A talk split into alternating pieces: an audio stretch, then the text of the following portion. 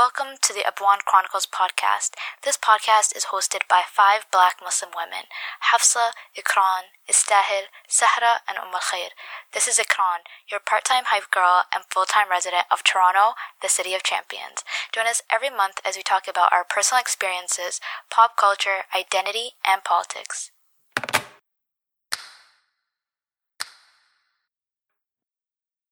This is for my Muslim girls and my Muslim girls only or to the Muslim girls who haven't had their first kiss yet. uh, okay. Well, is this is so embarrassing to even like ask, but oh my god, this is so embarrassing. But when you're kissing someone, like, what do you do? No, like honestly, like, like you're kissing someone, and like, like who leans in first? Like, and like when they do lean in, like, do you like um, like do you, like do you just stand there? Please don't laugh at me. It's I know it's sad. Okay? Assalamu everybody. Welcome to another episode of the Abwaan Chronicles podcast. Um, today we have a special one for you and a guest on. My name is Hafsa, usually on this podcast, along with Ikran Nistahil.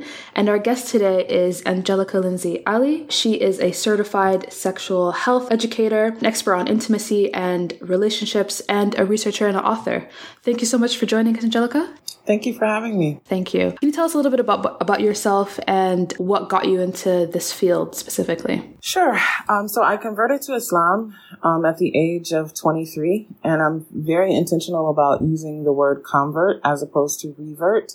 Um, I made an intentional choice to become a Muslim. I was raised in a Christian family. My mother is a clinical psychologist. My father was a substance abuse therapist. So I was surrounded by behavioral health my entire life.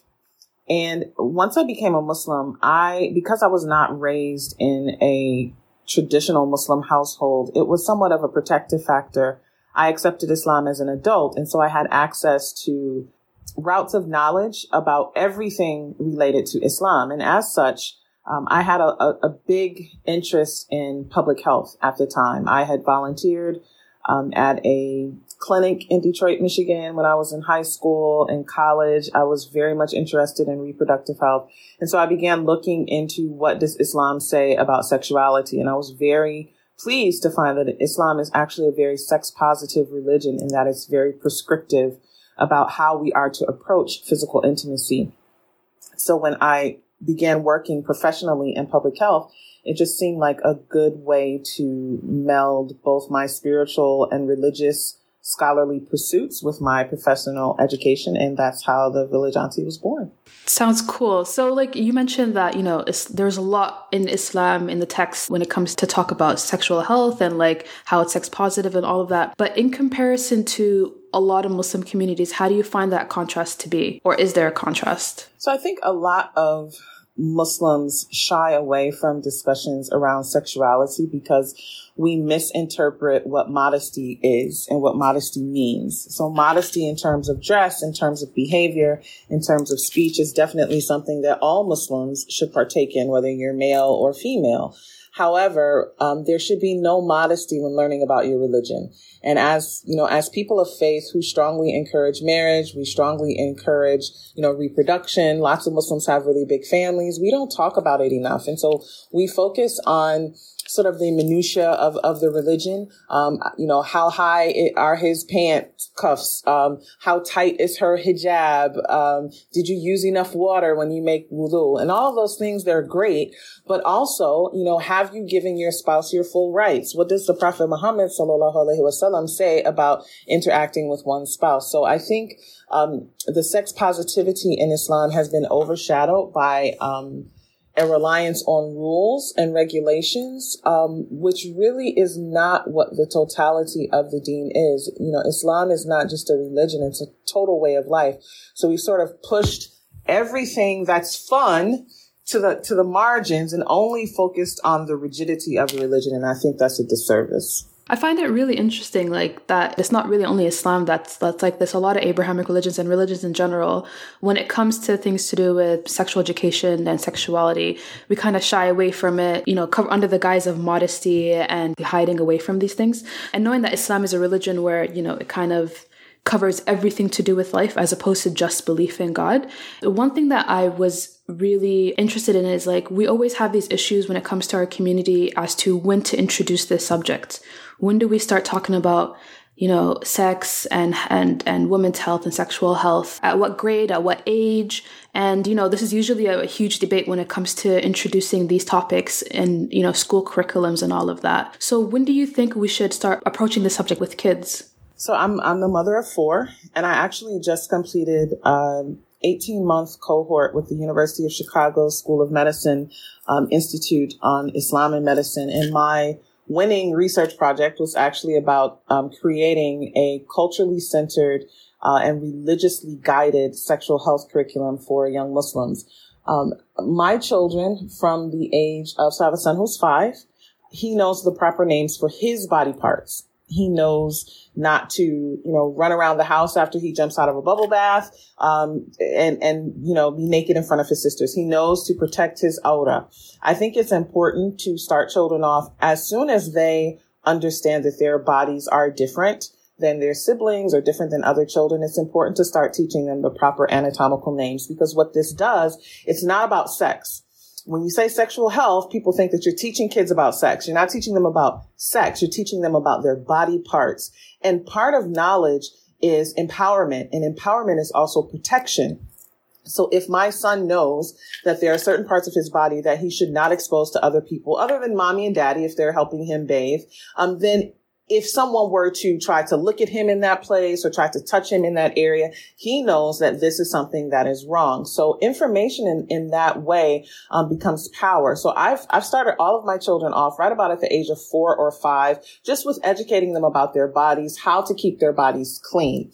Now, in terms of having conversations that are more directly veering in, not still not the sex conversation, but veering into sex, with girls, you have to start younger than boys just because um, we have all of this genetically modified food. We have lots of environmental factors. Our girls are entering puberty a lot earlier than they used to. So I have friends whose eight and nine year old daughters are experiencing puberty. If that young girl is a Muslim and she's praying and she starts to have her menstrual cycle, then she becomes religiously responsible. So she needs to then further her information, not only knowing about her body parts, but then what are the types of discharges that she might have? Um, how should she clean herself? How should she make a ghusl? All of these things are important. Now, my son is 15 when he turned 13, we began to have this sex conversation because at middle school, right around sixth or seventh grade, at least in America, that is the age where schools start teaching classes um, called human growth and development. They have different t- terms that are used. And, you know, they teach it from a Western lens. They teach it from a lens that may not be Islamically centered. So as parents, we have to make sure that we arm our children with this is what our deen says about relationships. This is what our deen says about sexual relationships. Um, and so for me, that started at about age 13. But I'll tell you that children will let you know when they're ready if you have an open relationship with them because they'll start to say, mommy, I heard this thing, or, you know, I saw this thing, or my friend showed me this. Because whether we shield our children in our homes, you know, with homeschool and have them in Islamic school programs, they're going to be exposed. So I always tell parents, you have to teach them before they learn. And you have to teach them the way that we teach in Islam before they start to get all of these other ideas about sex from outside. So I would say at age three or four, uh, at age four or five, start teaching them about their own bodies, how to take care of their bodies, once they start to enter into puberty. So girls, it could be as young as age eight. It could be as old as age 15. Start teaching them about their bodies, the different types of fluids that their bodies can emit. For boys, when they start to enter puberty, when they start to have nocturnal emissions and things like that, begin to teach them about those things because sexuality is something that is unconscious. It's not something that, you know, they're intentionally seeking out, but you want to make sure that they know that what they're experiencing is normal and it's all a part of Allah's design. Yeah, no, thank you so much for that. I think that's really important. Right now, at least in Toronto, I know like a lot of parents who, like, even if they're being taught sex ed in school, which is, you know, the Western way of teaching it, a lot of them will kind of have them removed from those classes. So they're not getting that perspective and they're not getting the Islamic perspective because parents are not teaching them at home. And like you said they're going to find out some other way. And then they kind of have like a skewed sense of you know their bodies and what sex is. And i think it's really important that we're teaching younger kids from, you know, like you said, teaching them about their bodies and then kind of, you know, teaching them more as they grow. And I think it's a process and it's not something that, you know, you just sit one day and give them all the information. What I'm curious about is what are the questions that you usually get from youth and adults who kind of maybe didn't learn this as they were growing up and now are kind of asking questions? Do you have common recurring themes and things that people are usually asking you? Uh, I get a lot of questions from adult women about like what different body parts are for. Um, and if their body parts are normal. Uh, so one one example would be the labia, right? So the vaginal lips. A lot of women will say, "Well, I, you know, my husband says that I'm not attractive down below because mine are longer or they're uneven or, or what have you. Arming women with the knowledge that everyone's body parts look different and no matter what your body part looks like, it's normal is very empowering. That's a question that comes up a lot. Another question that comes up a lot is the question about when you should start um, talking to your children. And then another issue um, that also comes up is just asking, like, what are the proper names, and you know, what does this thing do? What does? Why do we have this part? Why do you know? Why why does this look like this? What is this? So just basic anatomy, and sometimes this comes from women who have had multiple children. I have two friends um, each of them had been married for more than a decade. Each of them had five children and they did not know where urine emitted from. They were not sure if urine came from the vaginal canal or if it came from the urethra. One of them did not know exactly where the urethra was on her body. So I think it highlights the fact that these are not conversations that we have often. And one of the women had been raised Muslim, but one of them had been raised in a Christian household. So it's not it's not just Muslims who have this issue. Um, there are also Christians and, and, Jews and people of a variety of different backgrounds who are just not having this uh, information as they're growing up. Um, do you think that we lack accessibility to resources? Because I feel like like Ikram said, like growing up, we, you're kind of insular in your family. And if your family doesn't talk to you and your school, you're basically taken out of those classes. You're left to your own resource, your own tools. And so you go online and you look for stuff. But do you know of any resources that people can access that's more, I guess, catered to our type of environment, our type of culture? Or does it matter? I think it's a little hard to say, right? Because I think one of the, one of the, there's lots of good, age appropriate, um, sometimes very funny because you know talking about sex can be a heavy topic so you sometimes you have to infuse a bit of humor in there. There's really good information out there but i think people are afraid that if i open this website i might see something that i'm not supposed to see. So people just throw the whole website away. I think it takes you know, one or two people who just, you know, take it, take one for the team and go out there and really investigate because there's some really, really great governmental websites out there. There are lots of great um, resources. We have resources within our own community. Heart is one organization that focuses a lot on women and girls and they give great sexual health information. There are lots of homegrown nonprofit organizations that have sexual health information, but there's also, if you just Google sex sex ed for a five year old. And, and I hate using the term sex ed because we're really not talking about sex, but that's, it's really physical health. But, you know, that's, that's the compartment that they put it in. There's some really, really great um, models out there. There's a book and I'm trying to call the name of it. I just bought it for my daughter. It's a book about puberty for girls ages seven to 12 and she's seven. She was completely embarrassed to even look at the book because it said puberty and she kind of has an idea of what puberty is, but it's such a fantastic book and it, it speaks on her level. So it's a book that I read and I feel comfortable enough giving it to her and letting her go and read a chapter and then we talk about it and discuss. So there, there, are lots of good resources out there. In terms of Islamic resources, to be quite honest, I have not found one that is comprehensive, but I do have a mentee who is working on developing a curriculum that parents can use to talk to their children about sex. That's really fantastic. I hope that that's somehow shared. We'll direct people to your um, social media pages so that at least like if that resource does drop, we can hopefully have access to it, inshallah. But one thing in terms of like the stigma and how awkward this conversation can quite often be with families and parents. I think, like you said, us as ad- like right now we're adults, we're all adults here, and we're at a point now where we're having these conversations with our as adults with our parents. And one way that I find that I could somehow normalize this is just sitting down and every once in a while having a talk with my mother about this so that she doesn't feel so awkward speaking to my younger siblings about it. That's one thing that I'm doing. But what would you recommend? Like, how do you think we can try and overcome this stigma? Not, not per se in terms of the community as a whole, but at least within our own households. How do we overcome this issue? I think what you said is, is exactly what I would suggest. Just having the conversation actually having the conversation, having those courageous, uncomfortable conversations across generations. So talking to your mother, talking to your grandmother, talking to, you know, your friends, normalizing the idea, especially for women, normalizing this idea of having these very private, delicate and sacred conversations amongst women. That's why I started the Village Auntie, because the Village Auntie is really a role. It's not just a, a title or a brand that I came up for, with for myself.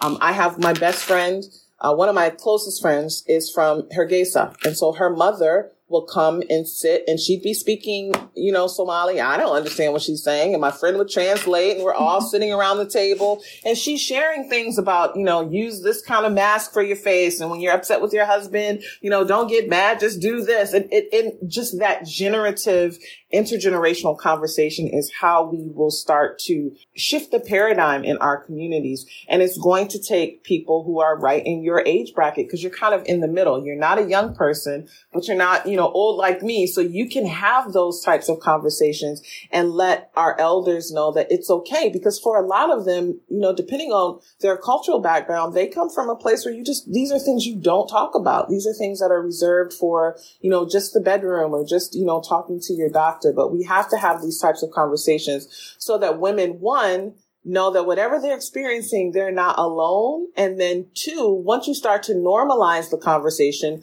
when your younger sisters and, you know, younger cousins come up, it's no big deal to say, Hey, I got my period. And you're like, Oh yeah, let's, you know, let's talk about it instead of like, Oh my gosh, be quiet. You know, don't mention anything. We have to really normalize it because this is an important part of not only, um, growing up, you know, in this world, but it's also an important part of our deen. I always link it back knowing about sexual health also helps you to make sure that you're fulfilling your Islamic responsibilities properly as well. And like, I think we're slowly, like Hafsa, I know you're saying that you're talking to your mom, but I think we're slowly getting there because I know, you know, like, uh, in, in households, I know when people get their periods, they're very like hush hush about it and secretive about it. And you like, especially like during Ramadan, people will be like eating and like, the washroom in or like secret. a closet. yeah. And and I feel like now like lately at least I've been noticing that people are a bit like obviously they're not gonna be in your face, but like they're more like comfortable in owning it and like it's okay to be on your period and it's okay if your brother knows. And I know like some people whose brothers don't even know and parents are also lying. Like I've seen like sometimes someone will see me eat and then their mom will be like, Yeah, like it's because she forgot to wake up for suhoor or something and it's like no, that's Oh, not my why I'm not fasting. And like, and like and now you're telling yeah and, and like now you're telling this this child that if they miss suhoor then you know they don't have to fast. So it's just i think it's interesting that you know the the the gymnastics that people need to go through to kind of hide certain things and that slowly i think within our communities we're kind of becoming more okay with talking about it. Obviously we do have our limitations and you know we don't go as far as talking about sex but you know i think the more we kind of break that mold where i think we have hope What's the worst part about that is the fact that if you keep it a secret, then the next time someone goes, uh, you know, goes through the experience around you, they're gonna be like, "I'm the only one going through this," so they keep it a secret, and so now everyone's living in secrecy, going through things privately, but not knowing what to do. So it's like it's like a cycle that keeps repeating itself. It does. You know, in my household, um, and she's gonna, she's here with me now at my office. She's probably gonna cringe when I say this, but my daughter, she started her period. Uh, maybe like she's covering her face, like maybe about a year ago. They're done that. uh, right. Um, and, and so she's 12. She has a sister who's seven. And I had to explain to her sister and to her older brother why she did not have to pray. And I said, you know, Yabi doesn't have to pray because when a woman is on her period, her body is still in service to Allah subhanahu wa ta'ala. It's still going through the process of doing what it was created to do. And when we submit to Allah, when we worship Allah, then we are in service. This is what mankind was created for. So when she's on her period, this is something that, you know, Allah does not require a woman to, um, you know, make her salah. She cannot purify herself because she's, you know, she's in a constant state where she's bleeding. And I'm, I'm just talking to them, just like I'm saying it to you. I said, so we, you know, when she's on her period, we want to make sure that, you know, you don't have to, if she doesn't come for salah, you know, don't, cause they were like, Yabi, I can't believe you didn't come and pray Maghrib, right? And I said, you know, you know, she's, she's, she's, she's doing what she needs to do. And we also just want to make sure, like, if her moods swing or if she needs a little bit extra sleep, you know, we just give her that time. And so now they know that when it's Yabi's time of the month, they know that like they'll bring her snacks. Like her older brother will go to the store and buy her like I don't know what kids eat, hot Cheetos and whatever, you know, stuff that she might be craving. And they really give her that space. So it's not only teaching my younger daughter, and it's actually giving her something to look forward to. She's like, Oh, mommy, when I start my period, can I wear a hijab? Can I do this? Can I do that? And it's also teaching my son, you know, inshallah, when he grows up and he gets married and he has daughters, this will also teach him how to treat his wife and how to treat his daughters. So it's something that benefits everybody in the family. It's not just for the girl. Um, and it, you know, and people, I've had friends who cringe like, oh my gosh, you know, you're invading her privacy, but she's very open about it. And we're very open about it because you know, having your menstrual cycle is something normal. It's something totally fine. Like women go through it all the time. And if she's going to be living in this household with all of us, then we all should be sensitive to what each person is going through. If she had a cold, we would all, you know, be rushing to her aid. If she's on her menstrual cycle, we should all know that this is something that she's dealing with so that we know also how to deal with her. So that's, that's how we, how we've handled it in our family. And I think so far, um, is working pretty well. People would get surprised when I tell them I sent my little brother to go buy us like pads or something. They're like, oh my god, your brother knows about your period. Like, what, he lives in a household full of women. He should know. But um, no, that's that's something I'm I'm really hoping that you know as a community as a whole it becomes normalized and we overcome. But one thing that you know that is some sometimes a little bit awkward to navigate and to speak about. And you know when people say this, people often roll their eyes or they're like a bit judgmental. Is um, the fact that yes, once you go through puberty and you know you're in those late teen those teenage years later teenage years 20s 30s whatever age you may be people then you know yes they want to get married or, or whatever but part a huge part of that reason for wanting to get married is because they have desires that they want to fulfill and, you know, the common advice that we always give is, oh, you know, you're not married yet. You need to control your desires. Go fast, go pray, go do this. And then when people give that advice, you get a lot of eye rolling, like, and all of that. How do we deal with it if we seriously have a problem where controlling your desires are an issue? So I've, i answered this question on a podcast that I do um, in the UK I get this question a lot, um, especially from young college age people. Like, you know, I'm tired of the imam, my mom, my uncle telling me to just fast. If I fast, you know, I'm gonna just not, I'm never gonna eat for, for the rest of my life because the desire is so strong. And I'm like, you know, I get it, right? I get it because sexuality, the urge to want to engage intimately with another person can be very natural for some people. Some people, you know, are asexual. They don't have have that that urge. But for some people like it's very it's very natural. And so that's the starting point right? First it's not abnormal. It's totally normal to feel a certain way. It's totally normal to have certain sensations. It's totally normal to have certain desires. So that the desire in and of itself is not haram. It's how we enact that desire. So islamically the prescription is fast, right? But I think when we look at fasting, we look at fasting as fasting from food. One of the other things that we have to do is we have to limit our access to scintillating and, and titillating and tantalizing imagery. Get off of Instagram, get, get off of Netflix, stop listening to the radio because literally every 30 seconds, you're bombarded with some type of sexual imagery. Um, you know, people scantily clad. The, the music is very suggestive. If you're feeling that the urge is so strong, fast also from technology, fast from social media. Stop giving yourself access to things that are only going to increase your desire. And then what happens is it stops that script from turning so quickly.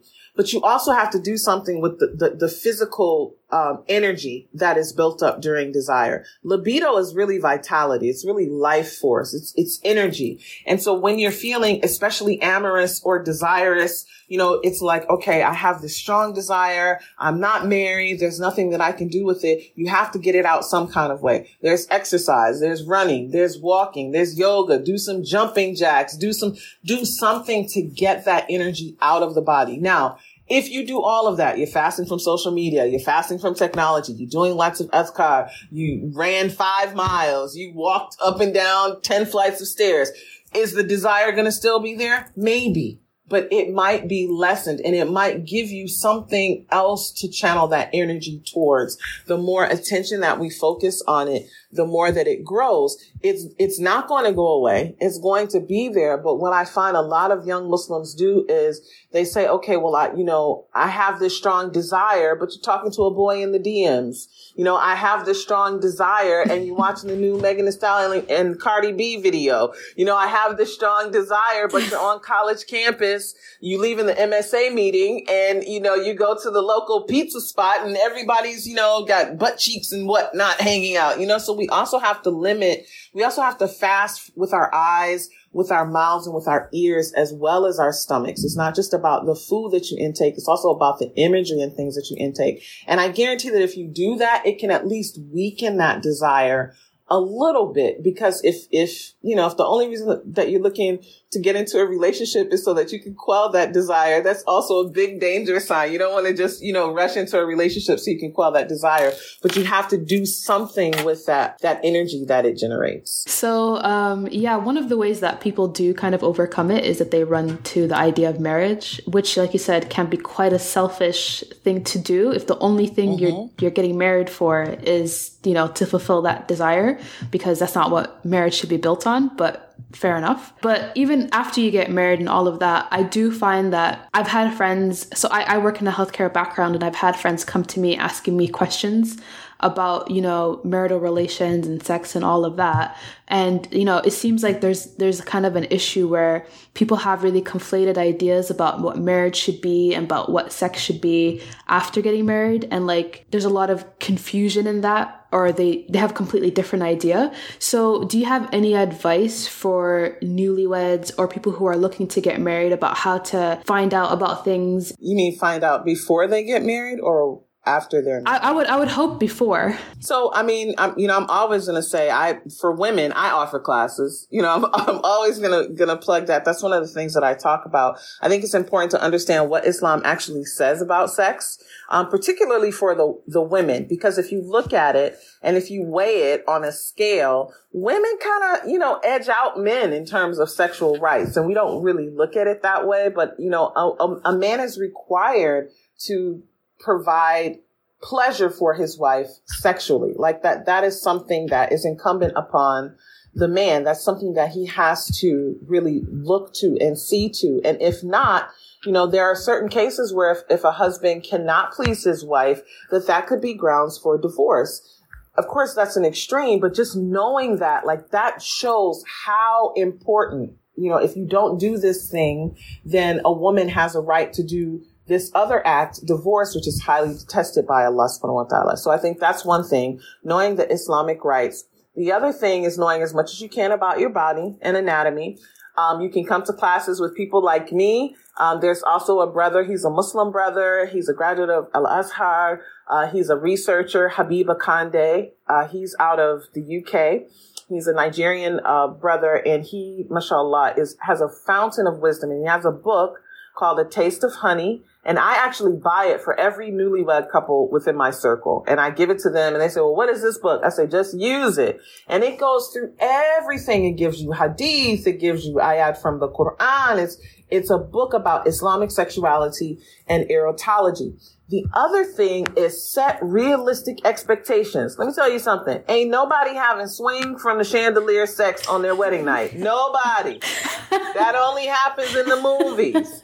It does not, pe- two things don't happen in real life. People don't have sex like they have in the movies and they don't have babies like they have in the movies. It's all theatrics your sex life could be better than the movie. It could be quieter than the movies, but you, you, we have to get this idea out of our minds that we have to fit this Hollywood image of what love and romance should be, because that will make it very disappointing. Setting realistic expectations, knowing that, listen, if y'all two are virgins on your wedding night, it's going to be a whole lot of figuring out that you're going to have to do. And that's okay. Being patient and having realistic expectations, I think is extremely important along with everything else, you know, having good background information. And I also recommend for people who are serious about getting married, you have to have a marriage tribe. Like you have to have a group of people in your circle who are married that you can reach out to for advice. You need people who are your age. You need people who are older than you. You need people who've been married a long time because then they can begin to be like mentors and they can model things for you. Now there's certain things that of course you're not going to share, you know, out of proper adab, but you want to be able to know again, like I'm not the only person. I always tell people if you think like the sex on your wedding night is the best sex that you'll ever have, then that means the rest of your, marriage is just all downhill from there. But if you sit with, with married couples, they'll tell you, oh no, it was terrible. Or, oh no, we fell asleep. Or, you know, uh, just, just this, it, it creates more of a grounding effect because right now, um, we have so much of a media presence in our daily lives that I think we've actually forgotten, um, what marriage is really for. And it's not really just about sex.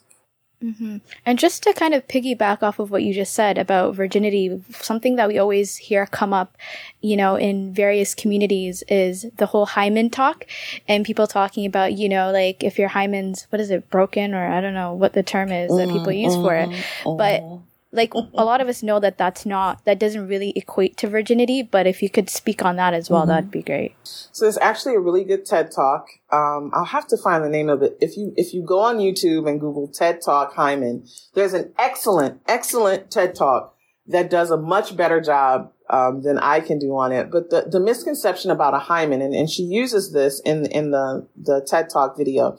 The hymen is not like a piece of saran wrap. You know, it's not a piece of plastic wrap that, that covers, you know, the vaginal opening. And as soon as, you know, this big, strong penis bursts through, like a gush of blood rushes out. That's not how your body was created. The hymen is actually more like a scrunchie.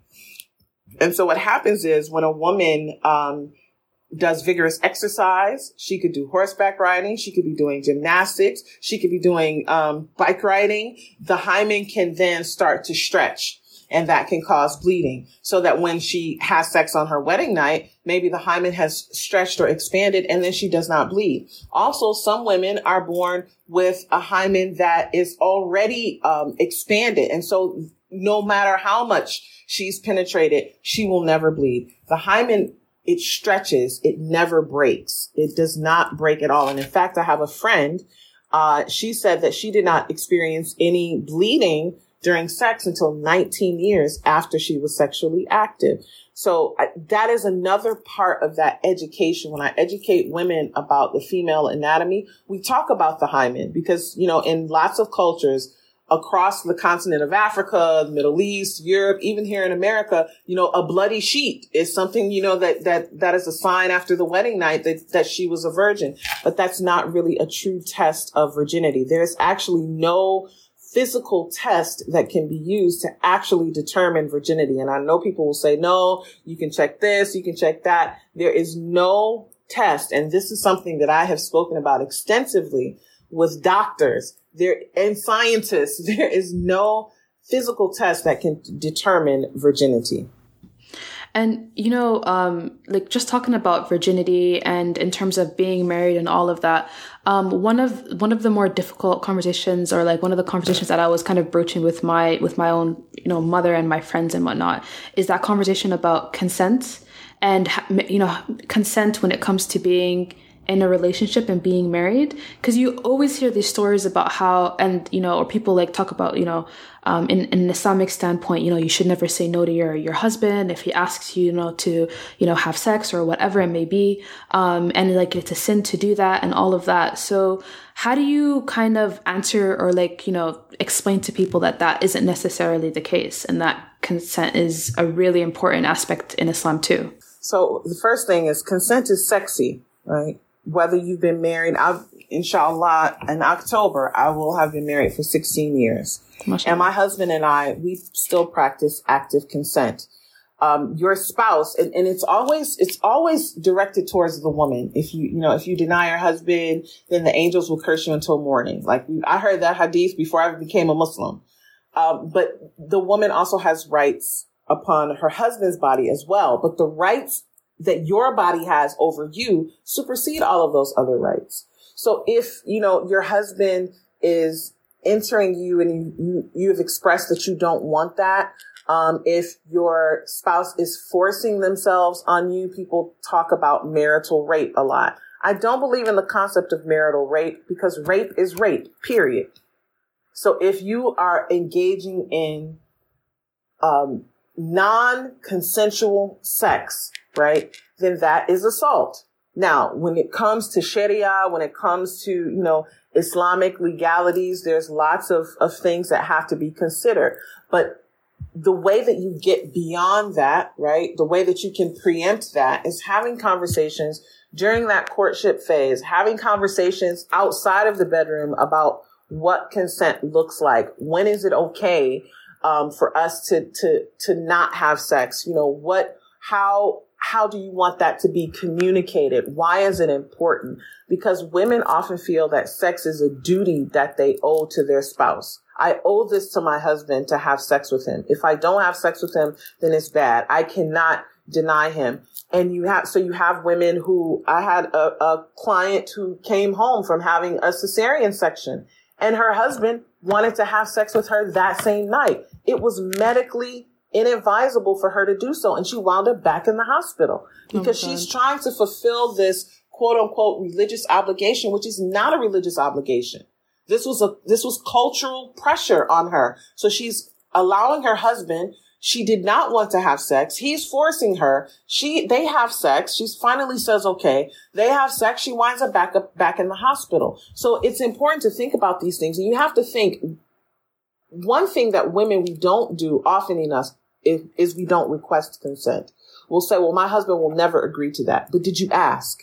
Did you communicate? Did you let him know? Maybe you don't want to be penetrated. Is there something else sexual that you all can do? You have to stop this idea that your body is just there for your husband to, to use as his, at his disposal without you, your feelings even being considered. And there is a way to do that Islamically. There is a way to do that romantically even without it being seen as a rebuke because that's that's what a lot of people fear. They fear oh you shouldn't you know rebuke your husband. But this it has nothing to do with a rebuke of the spouse. Maybe i'm just tired. Maybe i'm not feeling well. Maybe I'm sick.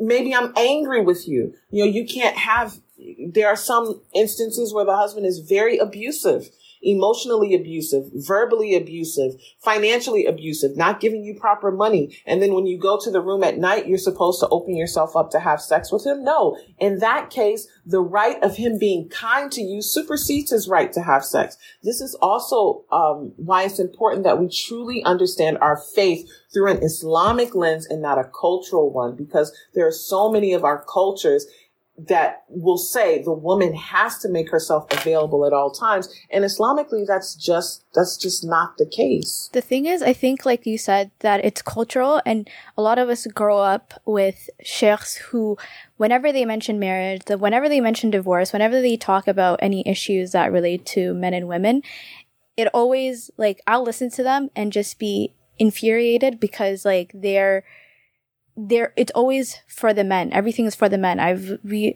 like Istahil Hafsa and I all listened to this one fiqh of marriage series and the entire thing centered around men. And a lot of times these topics are around them and it's always like, what do we do? How do we serve them? You know? And it's so, so like, mm-hmm. it, I think it creates this environment where like people think that that's kind of what Islam is, but it's only because we have men who do let culture kind of influence their khutbas or however they're relaying this Islamic information. And all the time, that's who we're hearing it from. Like for me personally, this is like one of the first times I'm hearing, you know, like that.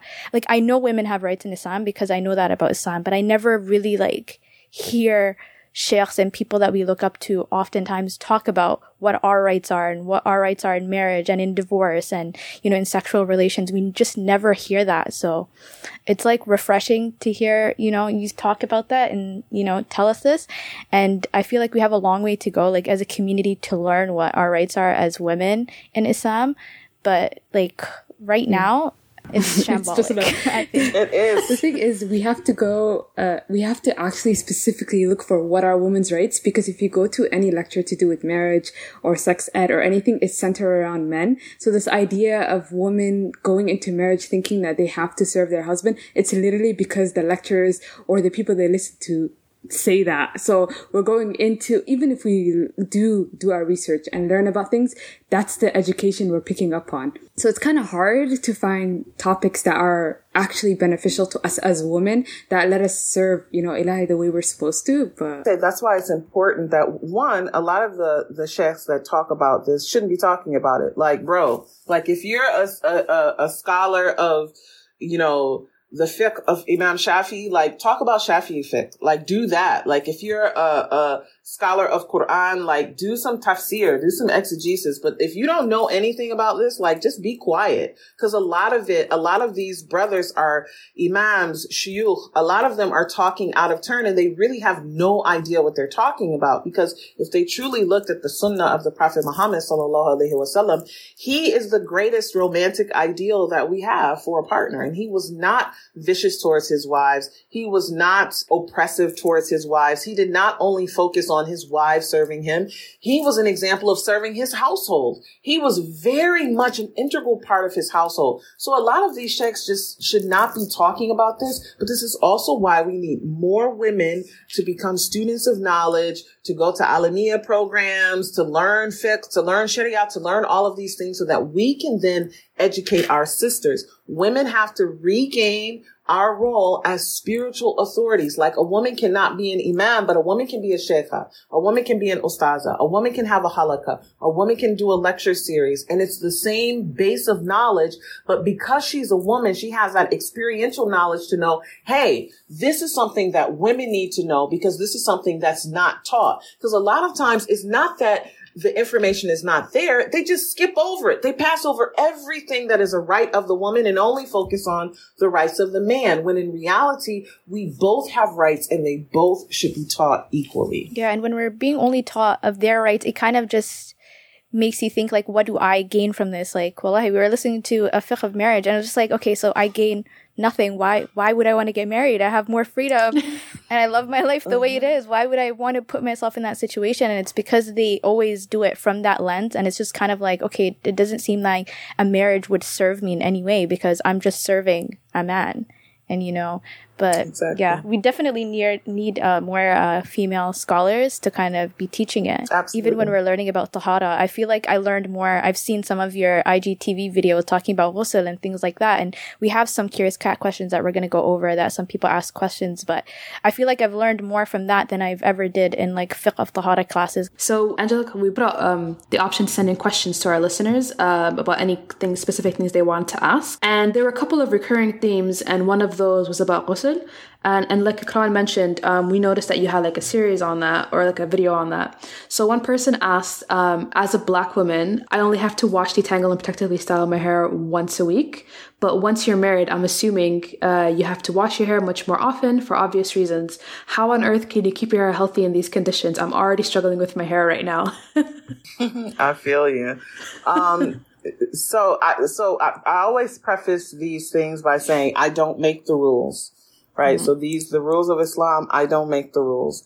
However, there are ways around it. And this is a bit controversial because I, I had some sisters try to like get a fatwa against me for like giving this information, but there are ways around it. So um, in the video, one of the things that I show is if if you're a woman with highly textured hair, one of the things that you can do is as long as water can pass through with unhindered, and this is something that we went over thoroughly with my fiqh teacher. She's a sister from Egypt. She's asked not to give her name. um, with her teacher, who was a scholar from Mauritania, as long as water can pass through, you could put something like a stocking cap over the head. With a stocking cap, literally the water pass through unhindered. There's no problem. It's not like making wudu through a hijab or jeans or anything like that. Stockings are very, very thin. They're extremely porous. What it does is it can hold the hairstyle together while allowing all of the hair to still be drenched. The scalp from a Maliki perspective, because that's, that's what I practice. That's what I study is Maliki fiqh. The scalp has to be wet. Sisters will still say, I don't want to wet my hair at all. You can also take three handfuls of water and you can pour them from the front of the head to the back of the head three times, making sure that the entire scalp is dampened and making sure that the water drips to the end of the hair. There's no way around getting your hair wet when you make ghusl. You can also just stick, what I do is I just put my whole head under the water. You have to decide, like, what is more important, my hairstyle or worshiping Allah subhanahu wa ta'ala in the highest state of purity? I know that that feels oppressive to a lot of sisters which is why my teacher said, and she was a woman with highly textured hair. She said, okay, you can try putting something over to hold the hair together while it's wet and then leaving it on while it's dry so that at least the hair won't be frizzy.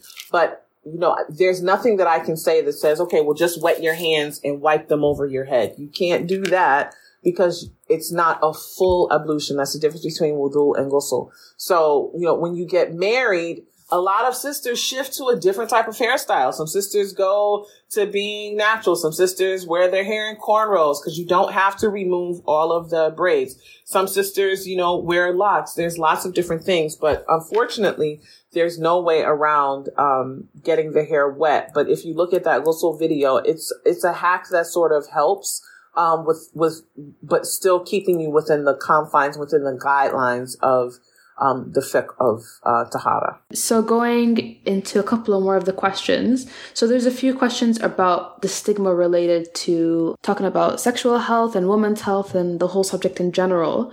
Um, we covered a bit of this, but um, just to go over them, somebody asked, how are Somali people, and I think we could also generalize this to Muslim communities. So why are, sorry, Somali people or Muslim communities um, so afraid to talk about sex when, you know, you do it when you get married? What difference does it make basically? Basically. And another one is why sex so ab or shameful to talk about? I think we can't answer that question without also talking about the influence of colonialism, the influence of the Victorian era and how um, the British Empire in exporting its cultural ideals around the world really changed the social and cultural fabric of a lot of these societies. If you look deeply into Somali culture and especially the culture of women, right? It's a very sensual culture. Like all of the, the, the rituals of beautification, the dancing, all of this is a, the, the clothing. It's a very sensual, very elegant, dare I say at times very sexy vibe that you get. But to display that publicly will be considered immodest. And you have to understand that black women, I don't care where you're from, you can be from Somalia, from South Carolina, from uh, Accra, wherever you're from, you're from, black women have been hypersexualized. And so one of the things that we do is we shift to the total opposite direction. So I don't want you to look at me as a hypersexual being. So now I'm going to become completely asexual. I'm not going to talk about sex. I don't want to hear about it. And that has permeated throughout generations because at some point it could have been a protective factor. You know, when you have these European forces that are coming in during the colonial era and they're raping women, they're taking women, they're sexually assaulting women, though that means that you have to start being a lot more guarded with what may be a natural expression of sexuality. And so we see that in Somali culture. We see it in Sudanese culture. We see it in Senegalese culture. We see it in Black American culture. It's, it's, it's something that is a global phenomenon with black people. We tend to play down this hypersexuality, especially when we're women. So then you add Islam on top of it And you have this fetishization of Muslim women where I remember growing, you guys are, I'm probably old enough to be your mother, but when I was little, you had Bugs Bunny cartoons and Bugs Bunny would have like a niqab on and he's belly dancing and you know, this very sexual imagery of Muslim women. So, okay, I don't want you to look at me as a, a sex symbol. So I'm going to go to the opposite end of the spectrum also. What we have to do is be able to come to a middle ground where we have proper places to discuss sexuality, proper places to explore sexuality, but still maintain a public face that is proper and according to proper Islamic adab. So it's a balancing act. So this this second question made me laugh a bit, but it's it's a bit serious as well. Somebody said, uh, "Sex seems scary still. The first night seems horrific. Is it important for a man to please his wife? Sorry, is there even any pleasure when you're a virgin and having sex for the first time?" Yes and yes. Next question. no. yes. Yes, it is important for a man to please his wife um, sexually. And there are so many ahadith. Um, we'd have to do a whole um, khutbah just to talk about them. I highly recommend Habeeb Akande's book, uh, A Taste of Honey. And there are various hadith that talk about the importance of being gentle with your wife, um, the importance of foreplay. We can look at the sunnah of the Prophet Muhammad sallallahu alaihi wasallam and how even even when some of his wives were on their menstrual cycle, how he would still kiss them. Um, he still might fondle their breasts. Like this is what the Arabic says. I had one of my students, she sent me a message. Uh, she had just left her class, her Arabic class, and they were talking about various ahadith. And in one of the hadith, it talked about how the Prophet Muhammad sallallahu alaihi wasallam, he would kiss his wife and he would suck her tongue. Like this is what the Arabic translates to. She said, I never knew that this was the translation. So Islam is extremely prescriptive about what the man is supposed to do to please his wife. And part of that is through embodying the characteristics and the behavior of the Prophet Muhammad sallallahu alaihi wasallam. Now, in terms of being a virgin, can you be a virgin and enjoy sex? The first time that you have sex, it can be painful. It depends on size. It depends on lubrication. It depends on arousal because the more aroused you become, um, the va- the muscles of the vaginal cavity begin to relax, so it makes it less painful. But anytime that you know you enter into an orifice with an object with a body part that has never entered of that size before, there can be some level of discomfort. But the pain and pleasure centers are very, very closely aligned. So, you know, black people in America, we have a, a, saying, you know, it hurts so good, right? There's, there's an element of pleasure that can also exist in pain, but that's why it's important to engage in foreplay because this is why Islam is such a complete way of life. Allah did not leave anything out because what the foreplay does is it helps to provide that relaxation. It helps to provide that release of hormones that allows everything to relax so that the sex can become more pleasurable. It can be be, you know, painful the, the first time, maybe even the first few times, but that's why it's important to have um, a husband who is gentle and can make that experience um, less burdensome. So someone sent this in. Hey y'all, I'm not getting married anytime soon or anything, but I want to ask this for future reference.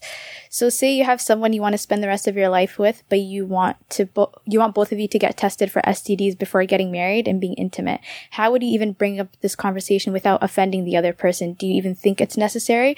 I'm not sure if it's normal for people for people to ask their spouse to be to get tested or if I'm just crazy or overthinking it. I don't care to know about their history or anything like that as long as they've repented and moved on. I just want to know I don't have to worry about my health. Also from an Islamic standpoint, talking about sex even before nikah would feel very wrong. So I'm not sure how you would approach this. Thank you so much if you answer this and can't wait for the new season. So thank you so much to whoever sent in that question.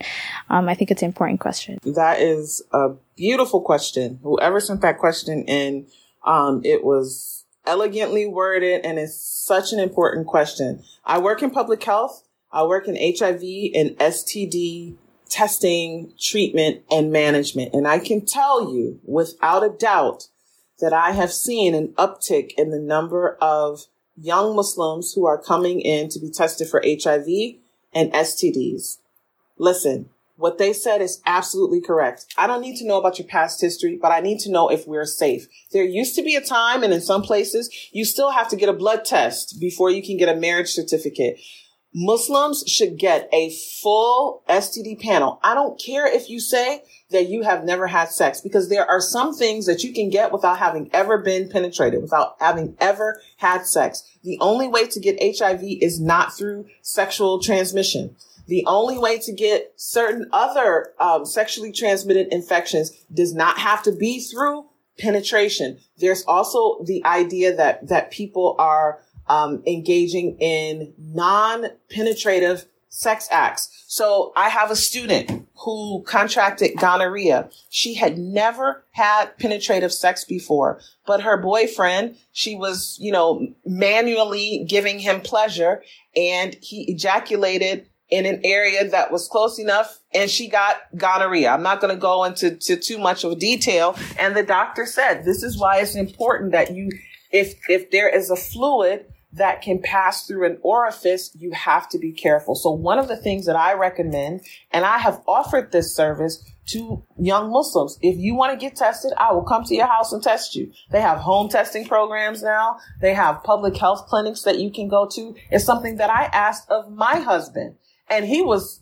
totally offended. And I said, bruh, listen, I'm taking this test and I want you to take this test too, because I want us to start off our relationship knowing that we both have a bill of health that shows that we don't have any infection so that we're starting off fresh, just me and you. This is not something I'm asking you to do. This is something that I'm doing. And I think this is a great thing for us to do together. And I think if you talk about it from that standpoint, like I care about you enough that I want our relationship to be as healthy and productive as possible. Let's do this thing together. If you do it from that standpoint, it takes the sting out of it. And, it, and listen, it's just something that should be done. If you are over the age of 18, you should be getting certain types of routine testing. Now, someone is going to say, well, if you're a virgin, there's no need. Okay. Again, that's fine.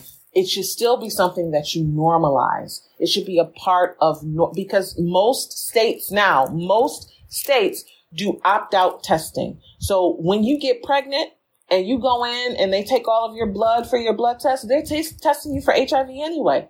So why wouldn't you want to know the status of your of, the person who's your potential spouse? I think that's excellent and it's extremely important that it happens. We even used to do HIV testing at one of the masajid here in Phoenix. I used to go and I would do testing for the premarital couples. I think that's amazing. I wish it was. I wish it was more common. I know in the Middle East, it's kind of uh, before you get married, you have to get tested. Yep. I, I wish that was more do. common. You know, there you have to. I wish it was more common in the West. Um, and then you know that would kind of take away the stigma because it's something you have to do by law. but I think it's for sure something that uh, everyone should do just to be safe, uh, irrespective of you know whether you're a virgin or not. And just piggybacking off of that, one thing that, you know, a, a lot of people have questions about is pap smears. Now, um, you people usually, you know, do pap smears to rule out for human papillomavirus and, you know, because that could be a cause of cervical cancer and all of that. But the, um, and they usually do it at a certain age in most countries as like a routine test. But lots of people tend to opt out because, you know, oh, I'm a virgin. I don't want anything in that in that direction or anything up there, or I don't I don't want to be you know because to do a um, a Pap smear, you kind of have to. It's it's full on to get that examination done. So how do you what do you recommend? Do you think that you know yeah it's fair enough wait until after you've had sex to consider doing a Pap smear, or should you do it anyways? A pap smear is not going to take your virginity. All they stick up there, the only thing they stick up there is something that looks like a long Q-tip. That is not Yeah. going to take your virginity. And you know, when women say, "Oh, I I bleed," sometimes you can bleed when you have a pap smear. There's slight spotting because sometimes your cervix can be enlarged. This is why it is so important. I got my first pap smear when I was 16. I was nowhere. I ain't even, ain't boy ever even kissed me. I wasn't Muslim. So I, I did not become a Muslim until I was age, uh, age of 23.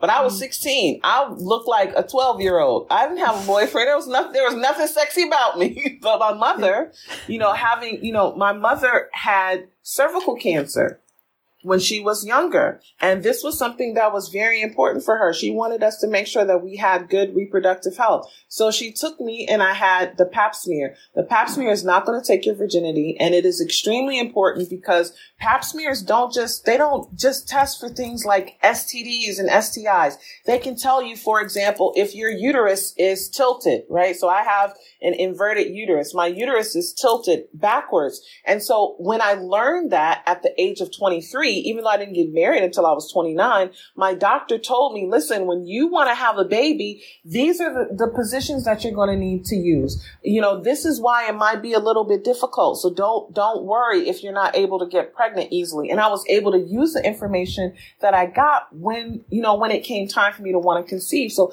pap smears are extremely, um, important. They test, um, lots of different fluids that you have in the body. Um, they, they test to make sure, you know, if you have any breast lumps, the whole, not just the pap smear, but the whole exam, the well woman exam is something that you should, you should absolutely start having really from the time that you're about, um, you know, when you start your period, maybe, because I mean, that might be a little bit young, but if you're a woman in her 20s, you should absolutely be having um, a regular pap smear. It's so important. It's very important. Just speaking on the topic of, you know, doctor's appointments and whatnot, um, we had a couple of questions about contraception as well.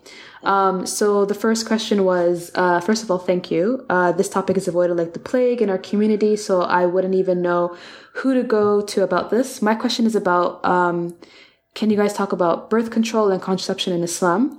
We learn about this stuff in school from a Western and secular standpoint, but parents will never talk to us about it because we're just supposed to know these things automatically or something. I'm being dead serious when I say I don't even know if condoms or birth control are haram. Um, okay, so the birth control question is a little bit sticky because um, some people don't like my answer to it. And what I will say is that if you're using a form of birth control that is not readily seen, um, that is not a temporary form of birth control. This should be a conversation that you have with your spouse. I understand that some women are in abusive relationships and they do not want to get pregnant because it will increase the abuse or it will not allow them to escape the marriage. I am not talking about women in those situations, right? So if you're a woman who goes and gets an IUD or you take birth control pills because you don't want to get pregnant because you know you're going to leave your husband or you don't want to get pregnant because when your husband, when you're pregnant, you know your husband violently beats you or berates you or something like that. Those are absolutely exceptions. So I want to preface what I'm going to say with that. I understand that birth control can be a difficult situation for some sisters. Generally speaking, um, birth control in and of itself is not haram as long as it is arrived at by a mutual decision by both people within the relationship. It's the same thing for men. A man should not go and get a vasectomy, um, where he is, you know, not able to sire children without telling his wife. That, that, it, it's, it's not just for women, it's also for men. But in terms of birth control, I think Heart, um, Heart to Grow on Instagram, they do a great job of talking about the different forms of birth control. So you have condoms. You can absolutely use condoms. There's nothing wrong with using condoms. Uh, you can use birth control pills. They have birth control pills um, that are hormonal um, birth control pills. Some people like that. Some people don't. You have, and so those are temporary. A condom, you use it once. Birth control, you're taking one pill a day. If you forget, then, you know, you lessen the chance of its um, efficacy. Then you have things that are more permanent, like an IUD. So an IUD would be a T-shaped either copper or silicone device that's um, implanted uh, right. It rests right up against the cervix, and what it does is it prevents um, the motility of the sperm, um, and and so the the egg cannot be fertilized. There are lots of other things that have implants. They have lots of other things that can be used as contraceptive foam. Um, I don't think they make sponges anymore, but sponges used to be an option. But um, birth control is available, but it's a conversation that you should have with your partner. You know, if, if you get married and your husband's like, I want to have children right away, but you don't want to have children right away, then that means that's something you should have talked about in the premarital, um, stage. I, I always, when I counsel couples, I always ask them, how soon do you want to have children? If she says eight years and he says eight months, that's a problem. Then you need to have a birth control conversation. But I'm not, I'm not a fan of, uh, sisters taking birth control and not letting their husbands know because I would not be a fan of a man going and having a vasectomy and not letting his wife know. It's, it, it, it, it can be a form of deception. But again, if there are these, you know, extreme cases where there's abuse, then that's different. But generally, as long as it's something that the couple decides upon mutually, um, and it's not harmful to the person physically, then there's no, there's no need to, you know, not do it. So um, that was a very thorough and in-depth episode. I think we've recorded a little over an hour, but it was much it was a much needed talk, and we really do appreciate you coming on for it, Angelica. Yeah. So just to conclude, we do have one last question as like you know a goodbye point. Where where can a grown person? So all of us here, we're all in our uh, mid to late twenties. What would you advise someone for at in our age group? Where do we start when we're talking about sexual education and you know learning more about this specific topic? You recommended a book by oh I forgot the name Habeeb Akande. Habeeb Akande, yes. So we'll definitely look into that. But do you have any other recommendation for any other recommendation? Sorry for resources that we can look into. Sure, I'm I'm going to be very self-serving. And I'm going to say, uh, watch one of my videos, but then talk about it with your friends. Set up a WhatsApp group, a Zoom call. Even if you say, I don't know what that lady was talking about. She must be crazy normalize having these types of conversations, the same type of conversation that we're having right now. Normalize having those types of conversations within your friend group, uh, because there's going to be at least one of you who says, "I'm going to go out and try to find some more information." And there's so much information out there. So I highly suggest um, Habeeb Akande. He has an Instagram and Twitter feed. I highly suggest Heart on Instagram. They uh, Instagram and Twitter. They're at Heart to Grow.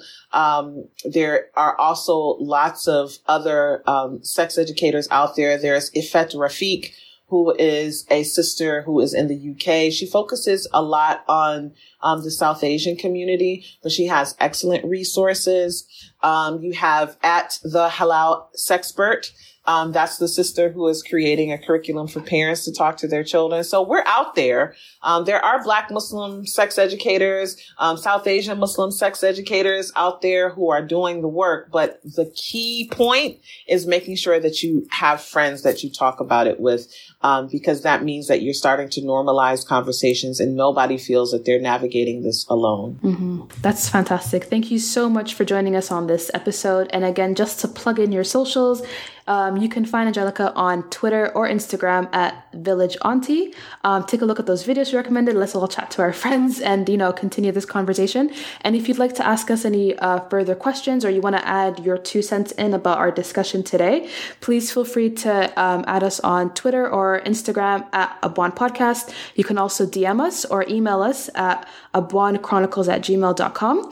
And if you want would like to keep things a bit more anonymous, please send us a question on Curious Cat, which is curiouscat.me forward slash Abwaan podcast. Again, thank you so much for joining us and Assalamu alaikum wa rahmatullahi wa barakatuh.